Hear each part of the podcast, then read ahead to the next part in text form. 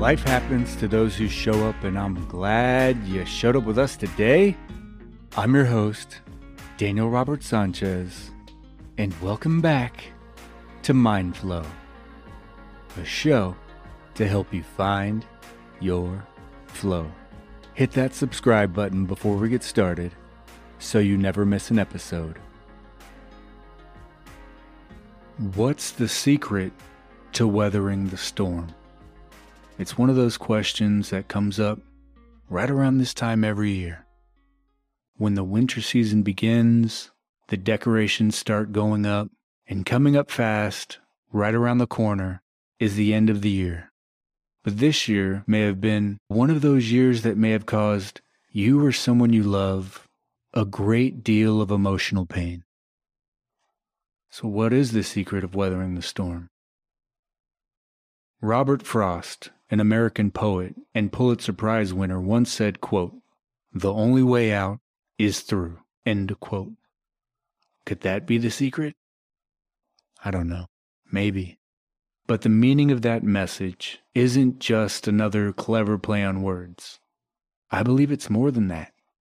When you face difficulty or challenge or problems or struggle or some type of injustice or trauma, life gets messy.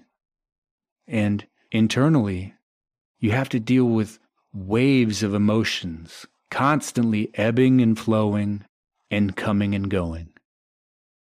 And externally, you have to deal with the aftermath, like having to deal with everyday responsibilities that have to get done regardless of the circumstances paying the bills, buying food, celebrating your family traditions, or even meeting deadlines or delivering results.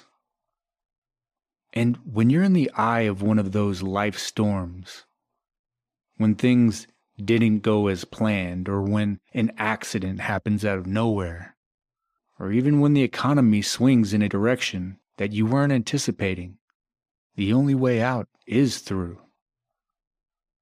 But as bad as things seem and as messy as things get, remember, quitting is not an option. Neither is blaming or feeling sorry for yourself or pointing fingers because getting out or getting through, it's an inside out job. Whatever it is you've experienced or whatever it is you're currently going through, to get through the storm, you have to go through it, not around it.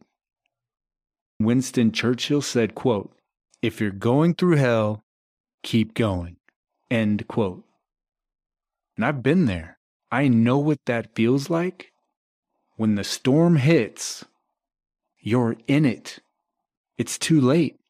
You can't avoid it or go around or bypass or stay away from it. You might as well push through because there's no amount of sleeping, blaming, drinking, drugs, or stealing, or cheating, or gambling, or lying, or overeating, or social media, or watching live TV, or impulse watching movies or TV shows that are going to help you push your way through the storm.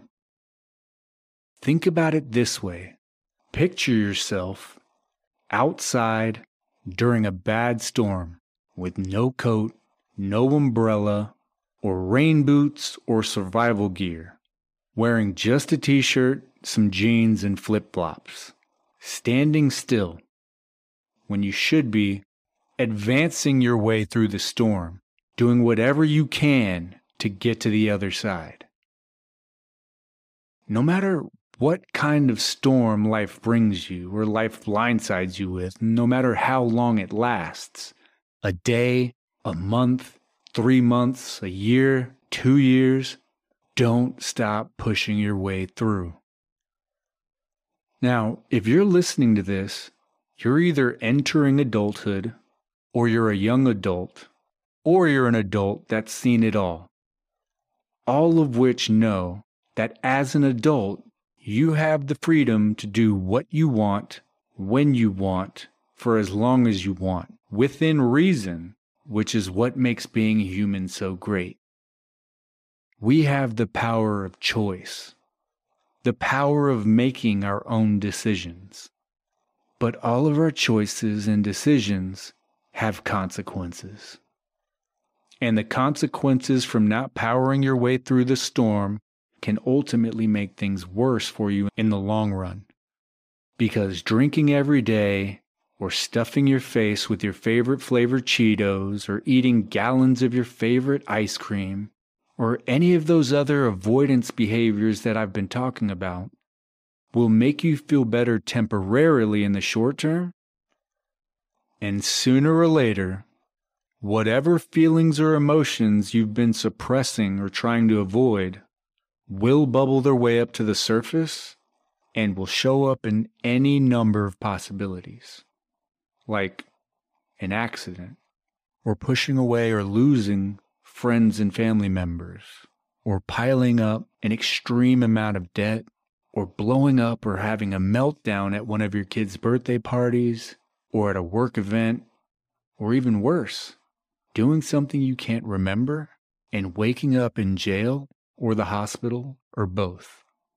But whatever it is, whether it's your fault or not, or whether you like it or not, as much as it hurts and as hard as things are, you have to confront it and challenge it head on.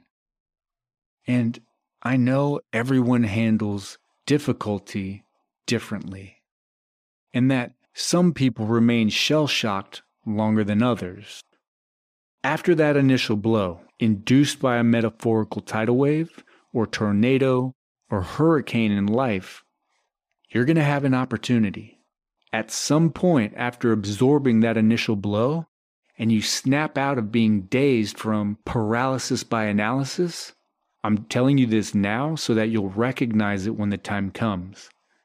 But there's going to be a moment after feeling the heat from a firestorm or the sting on your skin from a sandstorm, or the onset of frostbite from a blizzard. After that will be the moment when you get to decide. It's when you get to choose a response. A response like facing and acknowledging your circumstances for what they are wholeheartedly with an open mind, or a response like giving up your power by doing nothing or by surrendering your ability, your response ability, which is to be purposeful about the choices you make so things turn out better than they would if you did nothing at all. And I'll end with this. It's been said that emotional pain won't kill you, but running away from it can.